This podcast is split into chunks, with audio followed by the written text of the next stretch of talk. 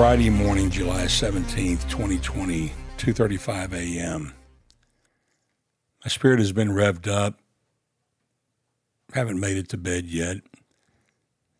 Been sitting here thinking about a broadcast, podcast, and fallen to sleep in the chair off and on as I contemplate and pray, and yet really feeling the need to say something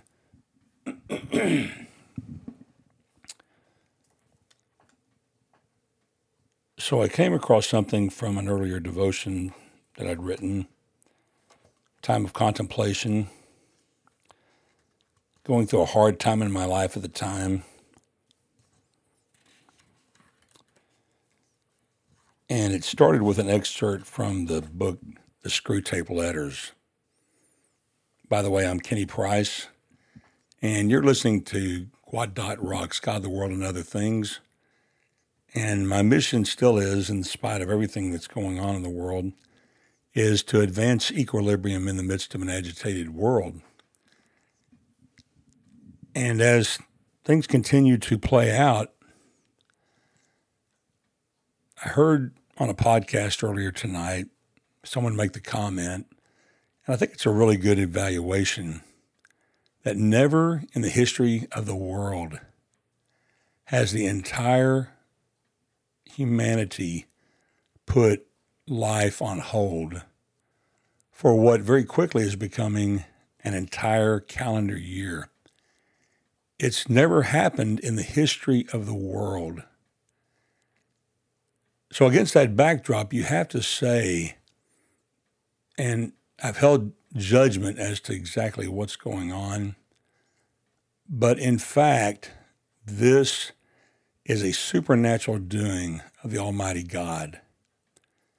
Never in the history of the world has the world unilaterally agreed without convocation, without meeting, without the meeting of the minds, meeting in some clandestine room. Never in the history of the world has what's happening now ever happened. It is an action of the Almighty God. Make no mistake about it. And these are serious times. And my mission is to bring a word of encouragement in the midst of these agitated times. And I still hold to that position in the middle of the night. And yet, so many questions run through my head. What do we do about this? What does this say? How do we move forward? God's impressed me in my spirit that prepare for a hard landing. I don't know all that that means. But as I shared that out on Facebook, I got several responses back to where God is telling that person basically the same message. And so, as much as we want life to continue on as normal, as we want to believe that life is normal, we have to see that the world has been commandeered in an effort to define the new normal. And we have to admit that all of these circumstances regarding the Wuhan virus shows to be working off some sort of a playbook because we've had an entirely new set of descriptors and phrases that have risen up around the virus that did not exist prior to this happening on the planet. But the whole concept of social distancing, of being sequestered in place, and it almost reminds me of marching instructions that were given to me when I was in the band at Trinity High School in Euless, Texas.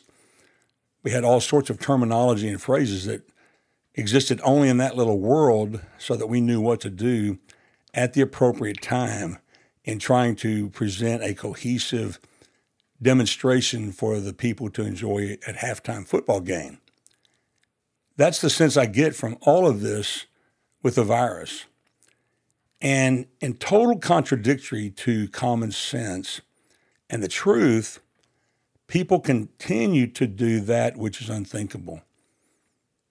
and shutting down the governments, shutting down the businesses, sequestering the people, it's only possible without much harm and heartache to those who are well invested in their portfolios.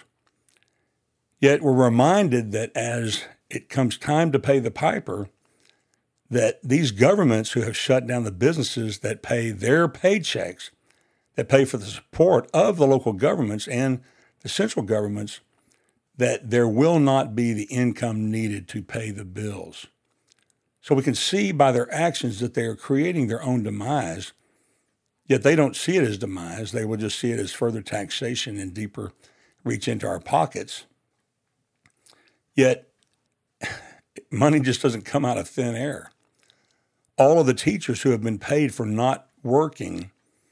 And my wife and I got into a discussion about this even uh, this past evening. And you can say, well, some of the teachers have been working and they've been working harder than ever in preparing lessons for children to learn online. But yet we know that that's not working. And in fact, for whatever the teachers have done in that regard, and I appreciate their effort, it's nothing near having to wrangle and wrestle and plead and work with a classroom of students day in and day out. It's not the same. It's not the same work. And yet they've been paid at the same pay. Hey, I'm thankful it's happened. But do you really think that type of activity is going to continue to be able to be possible when the state coffers are not going to be able to pay the paychecks? You cannot take all of the businesses offline in your entire society and then expect for there to be revenue to pay the bills. It's not going to happen. So, in time, the action by these errant states that's being allowed by the central federal government, no one is putting a stop to it, is going to come home to roost. Now, those who are in governance over us will not step in and take blame. Instead, they will tax you and tax me and the burden will become heavier and heavier. But don't misunderstand me. This is not about a question of my concern in the middle of night of the night over taxation. This is a concern that folks, we are in catastrophic spiral downward. And I'm not a purveyor of gloom and doom. The message I have for you here in just a moment is very much the opposite. But I'm telling you that all of us have to wake up to the fact that this is the most extraordinary time in the history of mankind. You have to come alive to that point if you are going to go through it successfully. And that's my hope for you is that you will come through this with yourself and that you will come through it abandoned to God. These are times that are taking people and it is cleaving into their brains and it is disassembling them and it is destroying homes. Parents are beating their children to the point of almost death or death. Child abuse and home domestic violence is through the roof. Psychiatric problems are through the roof. Depression is through the roof. I heard someone talk the other day about the concept of uh, the broken heart syndrome, and it's on the increase. But all of these maladies that are being thrust upon humanity because humans are not designed to take this type of treatment for an extended period of time. One of our forefathers here in our country said, Give me liberty or give me death. Talking to a relative whose cousin came into town from, from Colombia and this relative said uh, that they're on lockdown in Colombia. See, you don't hear about that. But when she said lockdown in Colombia, they are locked down in Colombia, she said, that you are not allowed to go out. Now, evidently, they're distributing food and supplies to the people, but have you heard about that? That they're being locked down. You know, in China, they said that's actually how they supposedly brought the numbers down, is that literally the people in a very Orwellian, dystopian fashion were just locked into their homes and were forbidden to go out. If they went out, they had to have certain paperwork and all this garbage. But, folks, never in the history of mankind. But these are the days that if you are not prepared and if you have not done self evaluation and taken a personal inventory, that these are the types of days, and these are the days that is going to unravel you in the end. We will not be able to withstand the onslaught of this situation. Now, again, the question I have it's supernatural. I think it has the handiwork of God directly on it now. It started with supposedly a mistake of man. It very quickly filtered into all of the societies within a couple of months. Yet we really, really, really, really do not know how it really started. And it raises a lot of questions. Yet it's here. I think that's all we can say is that the virus is real. At first, I did not hear of people personally who had it, but I now know people who have had it. Some, none have died that I know from the virus, but some came very, very close to death and now are talking about their experience. As a matter of fact, the president of our board of directors for our organization, Transform This City, we had a meeting here by video conferencing last week, and he reported his entire family had it. He really did not go into details about how it was, and we really had no time to discuss it. I would like to soon talk to him more about his experience, but he did say we made it through it. So from that comment, I get the impression that it was not a pleasant experience. But in fact, the overwhelming majority of the people are not dying from it. That's a good news, but really it's the impact and effect that the virus is having on the way that people are governing, and it's destroying the countries. And it's going to plant seeds that are going to come to fruition and that we are all going to be a part of the aftermath. And so we've got to be prepared. And when I think about God, what are you saying to me regarding prepare for a hard landing? That this is one thing I've come to tonight. And it comes out of the Screwtape letters written by C.S. Lewis. And in the letters, I won't go into full detail all aspects of the book, but in essence, it is letters from a person in the bureaucracy, or, or as the book calls it, the lower lowerarchy of hell in administration for the work of Satan. And Screwtape writes to his nephew Wormwood, who is a demon in training, but definitely inexperienced and incompetent as a tempter. And so it's a series of 31 letters that Screwtape gives Wormwood detail, detailed advice on various methods of undermining God's word and of promoting abandonment of God in the patient. I'm talking about uh, the human. Uh, that quote was out of Wikipedia, which is a simple go to thing to get summaries like this. But anyway, this came out of a devotion that I wrote back some time ago when I was going through a really, really hard time and really felt like I was being just kind of pulled apart. And I don't know if you've ever felt that way before. Have you ever been through something so severe and so overwhelming that you feel like you're just being put in a centrifuge and being pulled apart? That's how I felt, absolutely.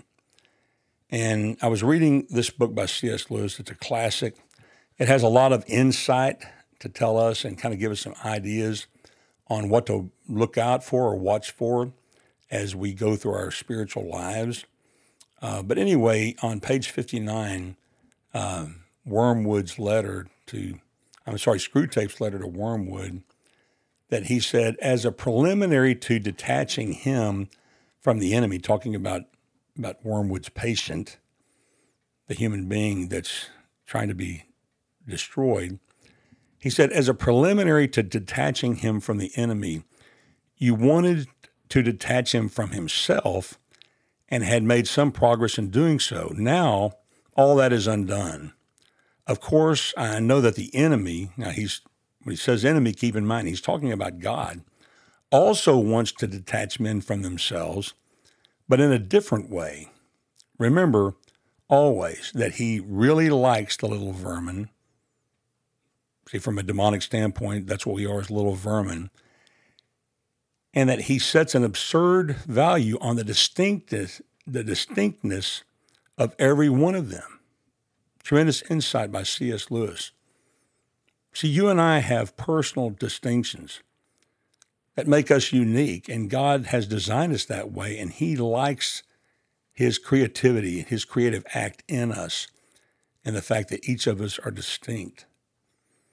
But he goes on to say, he said, when he talks of their losing their selves, he, talking about God, only means abandoning the clamor of self will. Once they have done that, he really gives them back all their personality and boasts, I am afraid sincerely, that when they are wholly his, they will be more themselves than ever.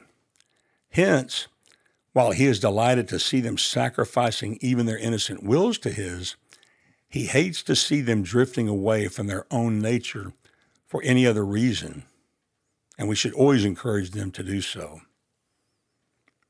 What an insight that C.S. Lewis gives us into this realm in which we live and this battle for ourselves and this battle for our wills and this battle for our devotion to God and this battle in being abandoned to God.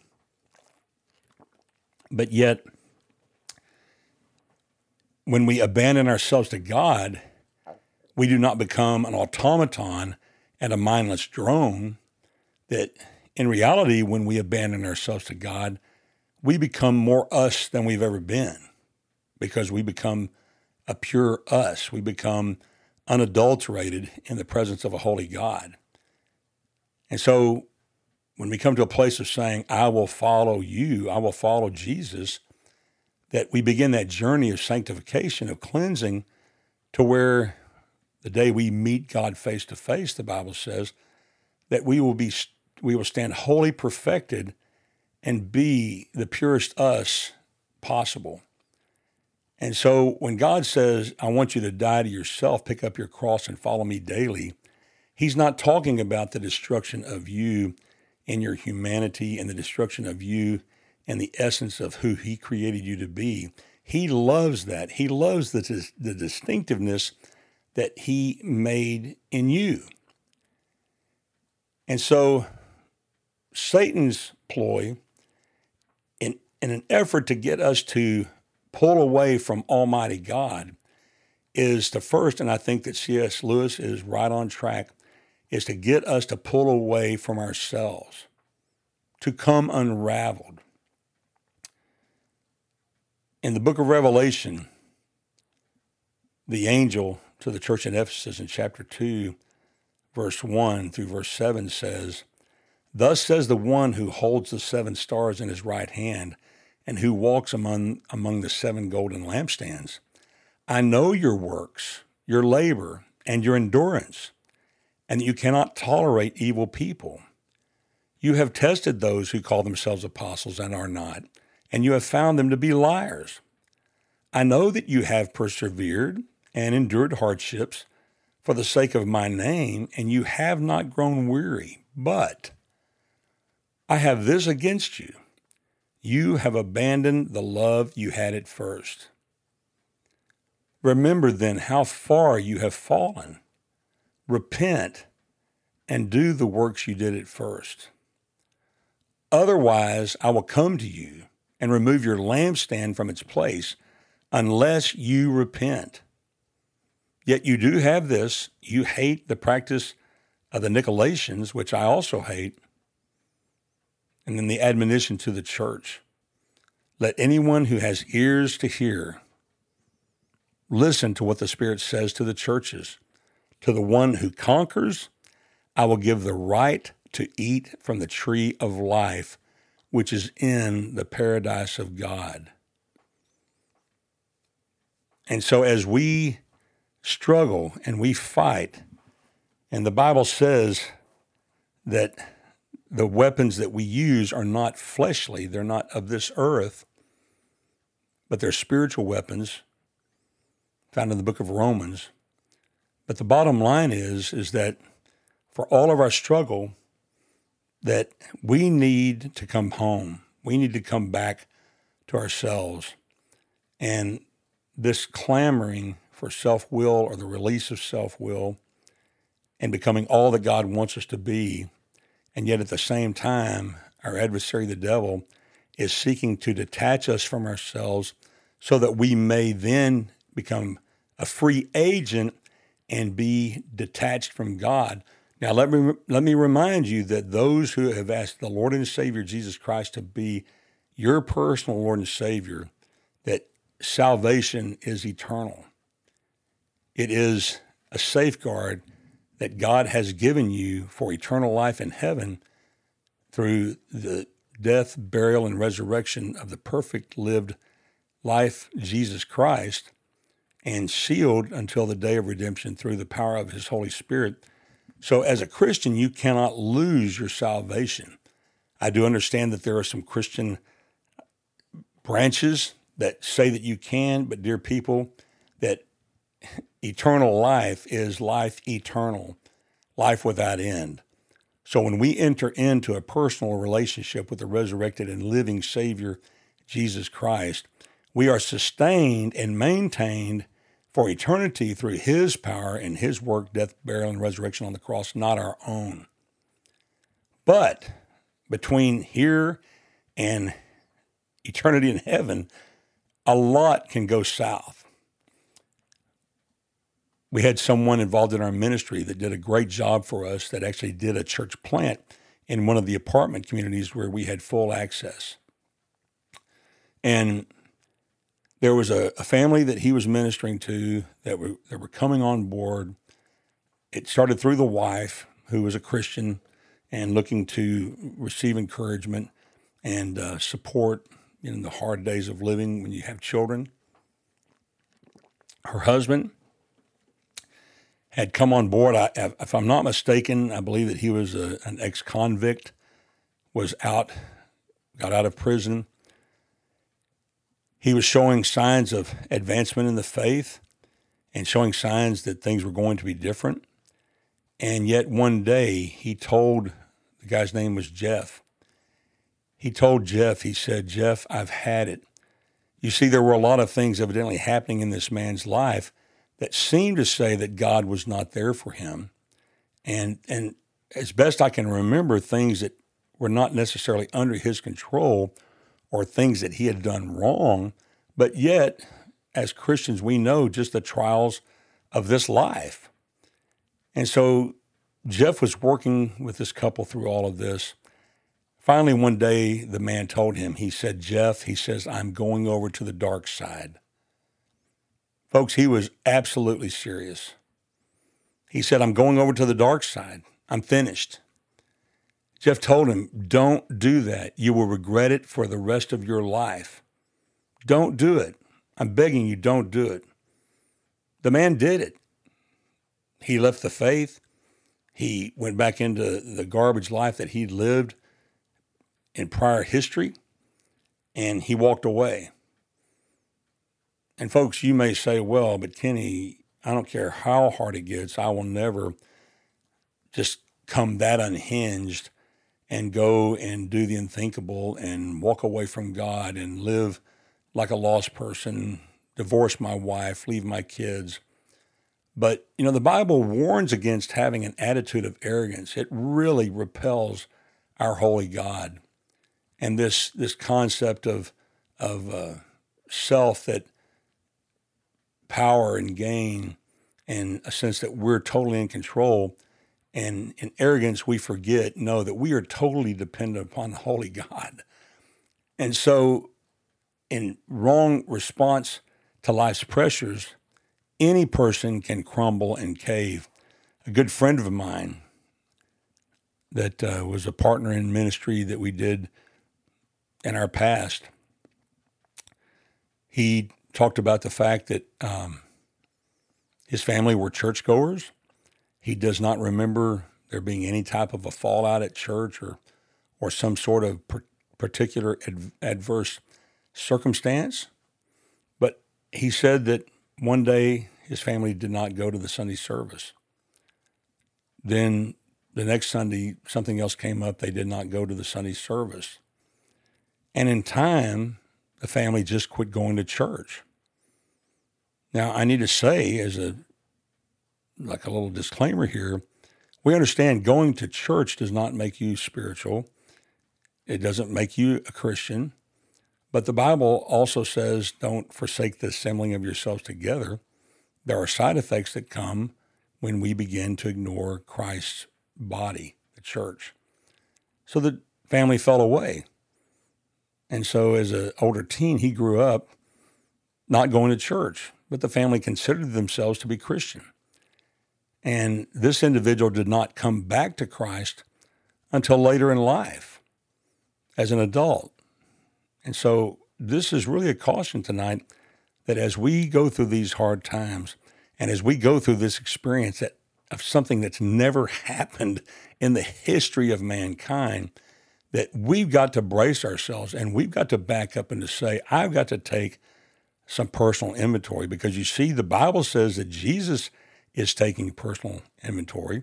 The letters to the seven churches in Asia lets us know that he is walking among the candlesticks and he's taking an evaluation and he is warning that listen to me or I'm going to remove your lampstand from its place unless you repent. Now that doesn't mean he's going to going to remove your salvation. But can you imagine if Jesus finds you wanting and he's walking through the corridors of your life and he sees that you are constantly in rebellion and you are being overwhelmed by the circumstances of life and you're listening to the to the uh, jabber jibber jabber of the world that your mind is being massaged your mind is being manipulated by the evil one for you to first of all become unhinged from yourself. And the end result is that you will become unhinged from your holy God. And so tonight, I want us to stop for just a minute and to take inventory and to come back to your first love. Come back to the person you once were and take a personal inventory on where are you right now in respect to the person you used to be when you were younger? Are you growing old gracefully? If you're 30 years old, do you love Jesus and serve him with the same uh, vim and vigor that you did when you were 15 if you came to Christ early? You know, one of the wonderful things I have in my life to draw uh, upon are the activities that I engaged in when I was a teenager. I became called, I felt a strong call to ministry at an early age. And because I had a church home that really cared about youth and really cared about developing people for future life, that they started a summer youth program to where you could serve as a summer youth intern. And so between the years of my junior and senior year in high school, I applied for a position to be basically a summer youth staff. And it was the real deal. It was very serious. I had to go before a panel and we were, I was questioned and uh, evaluated before I was allowed to serve. And the work we did as teenagers, I was 17 years old, but very serious business carrying out the ministry of the church. So I was a, I was allowed to really flourish and grow in ministry to the church and our Lord and Savior Jesus Christ. The person I worked with, as a matter of fact, uh, just went to be with the Lord here in the last few months, a man by the name of Tony Dyer. And I tell you, God gave me the privilege to work with Tony Dyer, who was a visionary. Tony was cutting edge and doing things in the early 1970s that no one else was even thinking about. He started a program that he called Disciple Now, and it was a weekend of intense discipleship. Hang on, we'll open up some water here. I've already gone through a bottle. But it was a weekend of int- intense discipleship for students. Now, this was back in a different day when there was not as much garbage going on with crazy stuff, molestation, that type of thing. But what we would do is we would go to a host home, spend the weekend starting on Friday night, and we would have discipleship training by a mentor, by an adult who cared for us. Now, let me remind you, though, it was only boys in a home, and then the girls would be in another home. Um, but today, that wouldn't necessarily matter. I mean, you still have problems. But in those days, it was a sweet time. And so we went through intense training. And come Sunday, we would be together and wrap up Sunday evening. So within just a few days, we would have an intense time of development in our faith. Tony started that. It became a, a nationwide movement and promoted, especially by our denomination that I'm a part of. So God allowed me to have this beautiful experience under the leadership of Tony Dyer. Just talked to another mentor of mine, a guy that I worked with. Now, he was in seminary when I was in high school, guy by the name of Keith Moore, who pastors a church in, in uh, Peachtree City, Georgia. And as a matter of fact, found out, I think he's been at the church that he started that church, very successful, for something like 35 years. I'm, I'm hoping to see Keith now that I found out he actually has children, uh, has a daughter that lives here in Nashville. So hopefully we're going to reconnect. It's been quite a long time since I've had a chance to see him.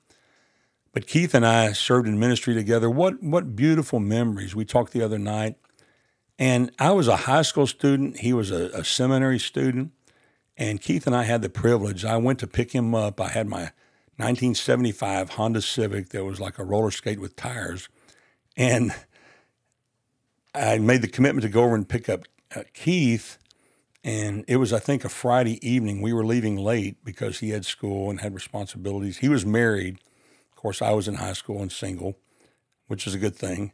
And I went over to pick up Keith at his apartment, and we took off for San Marcos, Texas, to spend the weekend doing preliminary work at what was called then San Marcos Baptist Academy. It was for uh, it was a, a student for high school kids. It was a private school where they lived on campus in dormitories. So Keith and I, here we go. We're going to, to San Marcos. What we didn't know at the time, we weren't being honest with each other, but from Euless, Texas, Bedford, Texas, San Marcos was about a five hour drive, four hour drive. So here we are, summertime, Honda Civic, 1200 cc's, which is the size of a small motorcycle engine now. It had 12 inch tires, if you can imagine that. So it was the mini, mini Cooper sized car, but a really fun car to drive. So Keith and I take off to San Marcos, Texas in my Honda Civic with no air conditioning. So here we are going back then, the speed limit was 55 miles an hour, supposedly saving gas by orders of the government. But we're going 55 miles an hour down the interstate, windows down, hot. And you know how it gets when the windows are open for a prolonged period of time. It kind of begins to beat you senseless. So here we are driving. It's literally the middle of the night. And we didn't know until we got honest with each other many, many, many years later that at times when we were swapping out driving, both of us were falling asleep at the wheel. It's just the grace of God that we didn't have a crash and suffer terrible consequences for real. But I would go to sleep and I'd wake up further down the freeway, not knowing where I was. But I confessed this to Keith, and Keith started laughing and told me, he said, Well, I didn't I never told you, but I was doing the same thing. So we make it to San Marcos. And at the time, I I didn't know where San Marcos was. I knew it was south near San Antonio. So we pull up to get a room. Oh, what happened is we actually went to the school, and the guy he went by the name Sarge. Figure that. We went to the school, and he was supposed to have uh, one of the dormitory rooms open, and he he told Keith which one was going to be unlocked for us to be able to sleep there. It had it had beds and showers and a regular dormitory room. Well, I can still remember we got to the the campus, went to the room, locked. Keith said, Well, maybe I misunderstood which room it is. So we went to the next room beside it, locked. We walked around the entire dormitory building. It was all locked up. There was no one around. That was pre cell phone days for sure. So Keith said, Well, I guess we've got to go find a hotel room. So we go to the main area where the hotels were, went to the Holiday Inn. It's probably like two o'clock in the morning. And we're worn out. We go in to try to get a room, and the person says, Well, there are no rooms. And Keith and I were looking at each other. It's like, What? So we asked them, What, what do you mean there are no hotel rooms? Where are we? I mean, we're in San Marcos, Texas. Well, there's a big convention in town this weekend. Of course, we're thinking, you've got to be kidding. And they said, There are no rooms available in the, the city. And Keith said, There's surely got to be some place. So they said, Well, you can check at the Women's University that they, at times, will rent out their dormitory rooms. It was, I guess it was San Marcos Women's University or whatever. I don't know the name of it. Well, they're standing waiting for a room also at the Holiday Inn was a gentleman who was heavily intoxicated, very drunk.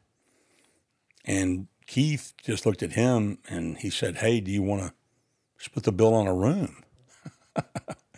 so the guy said, Sure. So we all go over to the, the university. Somehow there was somebody there that said, Yes, you can rent a room. We do that. So they let us in. And of course, by this time, going up the elevator to the to the dorm room, I'm terrified because here we are with this drunk individual I do not know. I'm afraid something serious could happen, but yet trying to save some money. So we get in, and it was a it was a pod that had four uh, bedrooms in it and a, a shared. I guess we had our own bathrooms, but I'm scared to death. We get in. Well, the guy makes it into his room first, and first thing you hear is that he locks his door. He's afraid of us. So we felt relieved that he was more afraid of us probably than we were afraid of him because there was two of us. So anyway, we made it, had a fantastic weekend, and did, did all the prep work to get ready for several hundred kids who would come to our church camp. So you know that's where I came from. That's me. That's where I've come from. And as a as a young man, as a young kid, really having the opportunity to serve Jesus and to do amazing, powerful things. At that same time, the, we rented uh, Six Flags over Texas before it was heard of publicly. Of course, you could rent it for corporate events on the days that the parks were closed, but uh, we rented it for what we called Christian Family Day. It was on Friday of Good Friday, and in the Metroplex, all or I guess basically in Texas, all the schools were closed back then on Good Friday. So the idea was hatched let's rent it and we'll bring in Christian artists to fill up all the concert venues, and it'll just be a great time of, of fun and also enjoying great Christian music. Well, that caught on throughout the entire nation. So that's my background. That's where I come from. And being developed, I can remember, and this is one of the most special times that I remember during that, that period of growth as a Christian, that Tony said, we're going to go down to the end room and we're going to get on the floor and I have a cassette that I want you to listen to as we prepare our hearts for this summer in an effort to reach as many kids as we can for Jesus Christ. So we go down to the end room, and the building is still there at this time. It's the building closest to Trinity High School on the north side of that church campus of what was called First Baptist Church in Euless. But we go down there and we get on the floor, here, all of us are a team of about six people. And he puts on a, a cassette tape by a man named Stuart Briscoe. And the sermon, it's a famous sermon now called The Man in the Gap. And it's talking about out of the scriptures to where God looked for a person uh, who would be the man in the gap, who would stand in this breach in the wall to be counted on. And we just laid there, face down. None of us went to sleep. And I listened to this message about God asking, Are you willing to be that man in the gap? And folks, at that age, hey, I'm all in, absolutely. And so that's been my life. But, you know, then life happens. And there are a lot of things that have occurred between the ages of 17 and the summer of my 18th year when I served the second season on the summer youth team. And a lot of things seeking to unravel me, seeking to pull me apart. You probably have experienced the same thing. That is the condition of life. But where we are now is those pressures on steroids. And so I want to encourage you Jesus is watching. He expects for us to go through this with flying colors, with great success, to where we are flourishing and not decaying, and to where we are becoming more like Christ than less like Christ. We are becoming more loving in the midst of increased hate. And in the end, for Him to be able to look at us in our eyes, our resurrected human eyes on the day of redemption, when we stand before Him, He wants to say, Hey, Kenny, well done, good and faithful servant. Enter into your rest. You see, Jesus is cheering us on. He wants us to succeed. He wants us to be the best us that we can be right now. But we've got to do some inventory. We've got to do some self evaluation. And we've got to ask ourselves some serious questions on how are we doing? And to be honest about it and to say, hey, I've got to do some house cleaning. I've got to straighten up. I've got to take personal inventory. This is a time for self reflection to gain yourself back, to not allow the evil one and this fallen world to pull you apart. Because if it happens, they're they're doing it, and Satan is doing it in order to try and to detach you from Almighty God. Now, he knows for the Christian, he can't steal your soul, but he can absolutely wreak havoc in your life. And so I wrote this, and I won't read all of it, but just some excerpts after God giving me just really some insight through the writing of C.S. Lewis, which ultimately tracks back to his word. It says, I have allowed Satan to detach me from myself. Today I am coming home. Today I am recovering myself. I am going all in for Jesus. I will return to the commitment to serve Jesus with my life. I will return to the commitment to serve Jesus with my life and do no other. In returning to myself, I am returning to the person God created me to be. And this is just a few of the things that I wrote. I won't read all of it. But number one, that I'm born again. I'm just affirming that I am born again. You know, in some mentoring past, working with an individual who was uh, several years, many years older than me, but working with him and mentoring him and developing him in his faith. But one of the things that he had a proclivity to do was to fall into times of question to where he questioned if he was even saved. And as a matter of fact, the last time I saw him, it was at a restaurant. He and his wife were there with some other people. And his wife said to me, apart from him, he didn't see her talk to me but she said that he's he's uh, at it again, having doubts. When he would go into that time, he would begin to drink again. He had a drinking problem. And I don't think he ever made the association with the fact that he perceived that he drank because he was in doubt, but yet the proclivity towards alcoholism was actually undermining his self and causing him to detach himself, to detach from himself. You see what I'm saying? That you got to get get it understood. Where's the cart and where's the horse? And so the first thing we've got to do is understand that wait, we've got to reaffirm. Well, let me ask you first: Are you born again? It sounds like a mysterious thing. Well, is it, it's not possible for a man to be born again. But Jesus used that analogy to confuse those who considered themselves to be wise, but yet they were they were aberrant children. And he would use that analogy to say, I tell you that you must be born again. That you were born of water the first time, but you must be born of the Spirit the second time. If not, you're a walking dead man. You're a walking dead woman. Your soul is alive. The essence of who you are is here. But your spirit before a holy God is dead. If you depart from this life in that condition, that you will be cast away from and you will be socially distanced forever from an almighty God, and you will spend forever in a real place called hell. The Bible said it is a lake of fire, yet it gives no light. So imagine, if you would, the molten lava that pours forth from the volcanoes in Hawaii, and yet not with light.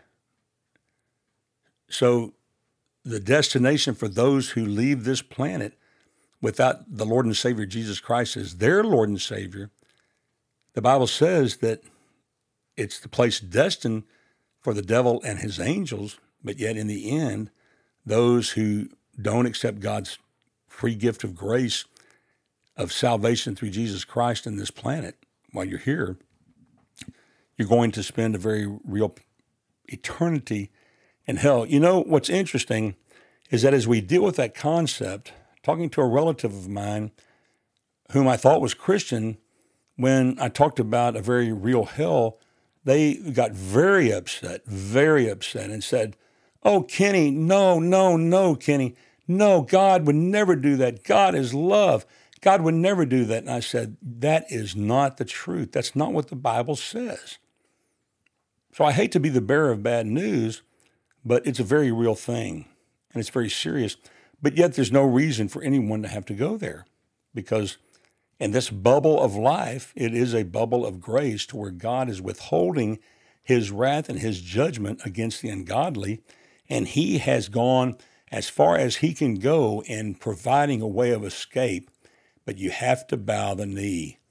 All this garbage going right now with the bowing of the knee, as someone, Phil Robertson said, that I'll only bow my knee to King Jesus. I believe it was Phil Robertson. But the fact of the matter is, we've got to ask the question Are we born again? If we are, this is a time to reaffirm that. The way I'm going back to who I am. I'm a Christian. I'm born again.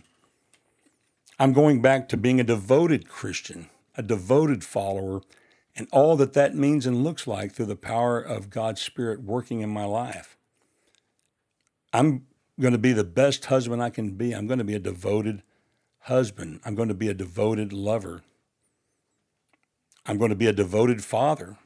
Both of my children are grown men now, have families of their own. Just welcomed my youngest son, welcomed his firstborn into the family three weeks ago. Uh, just a sweet kid, blessed of God. We're so blessed. We have three grandchildren. And yet, I'm still needed as a father.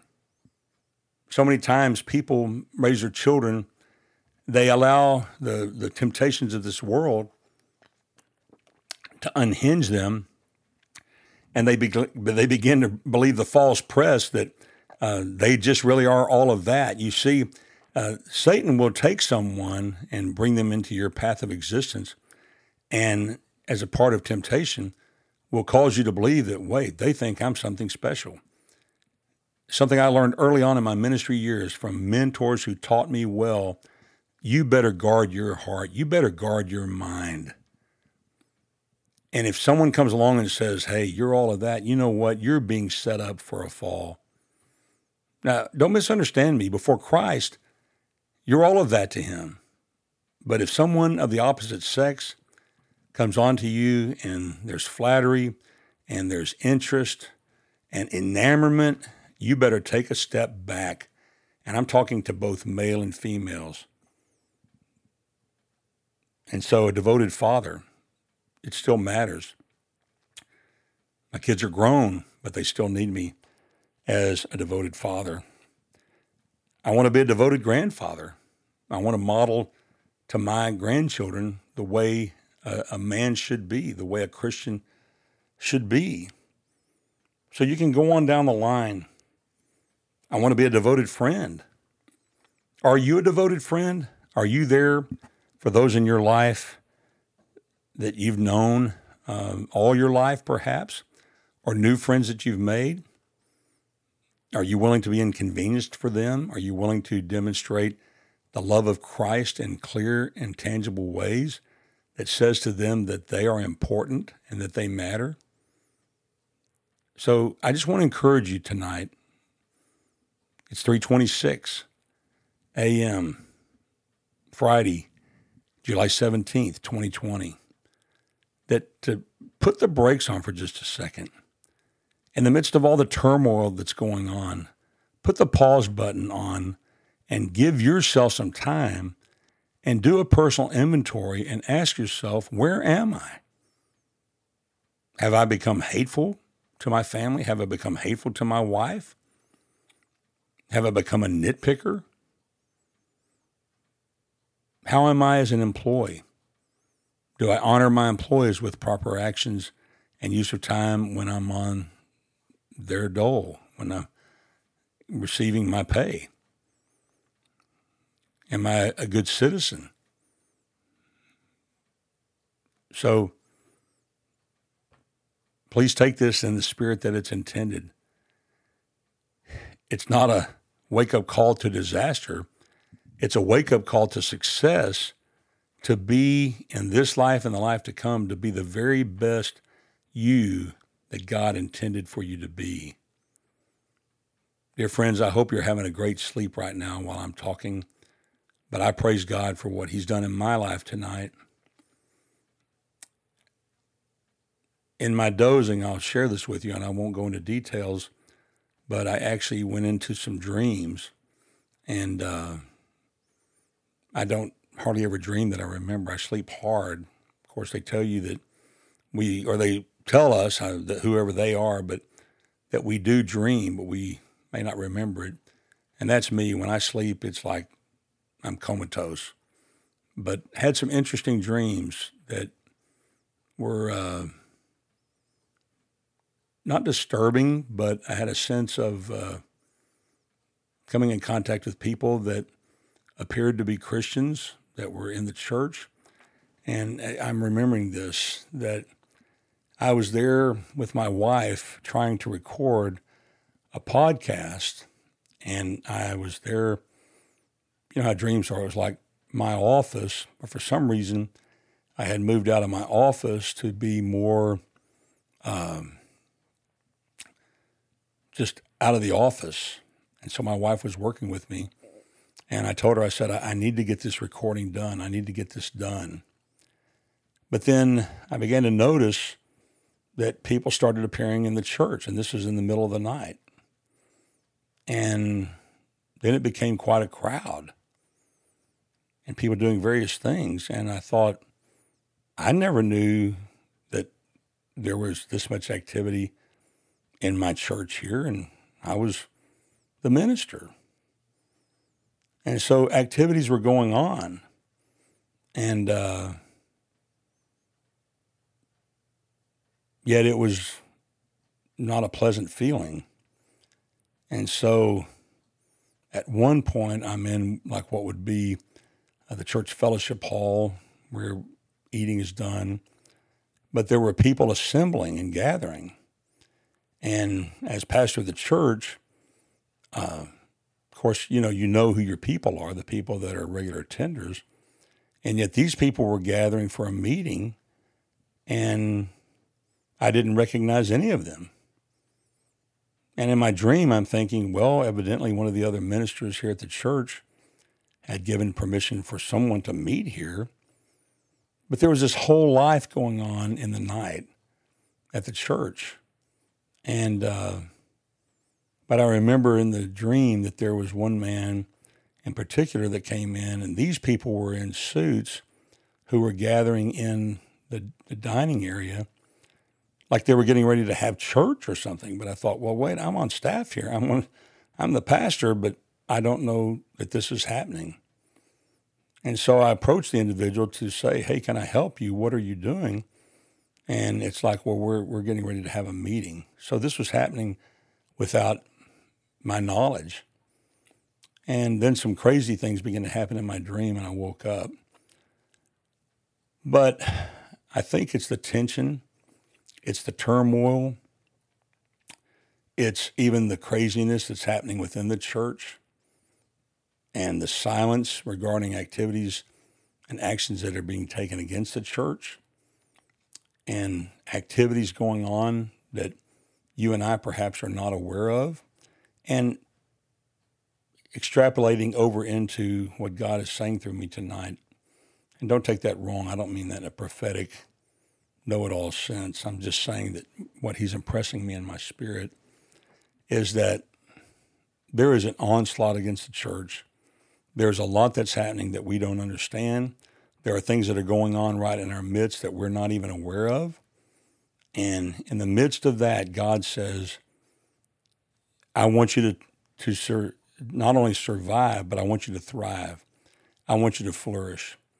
And to flourish in this time is to stop, take inventory, and go back to your first love and the love that you had at the beginning. So Jesus said, You have abandoned the love you had at first. Remember there then how far you have fallen. Repent and do the works you did at first. That, my friend, is a, is a prescription for peace and it's a prescription for success in living life with our Lord and Savior Jesus Christ. And with that, I bid you peace.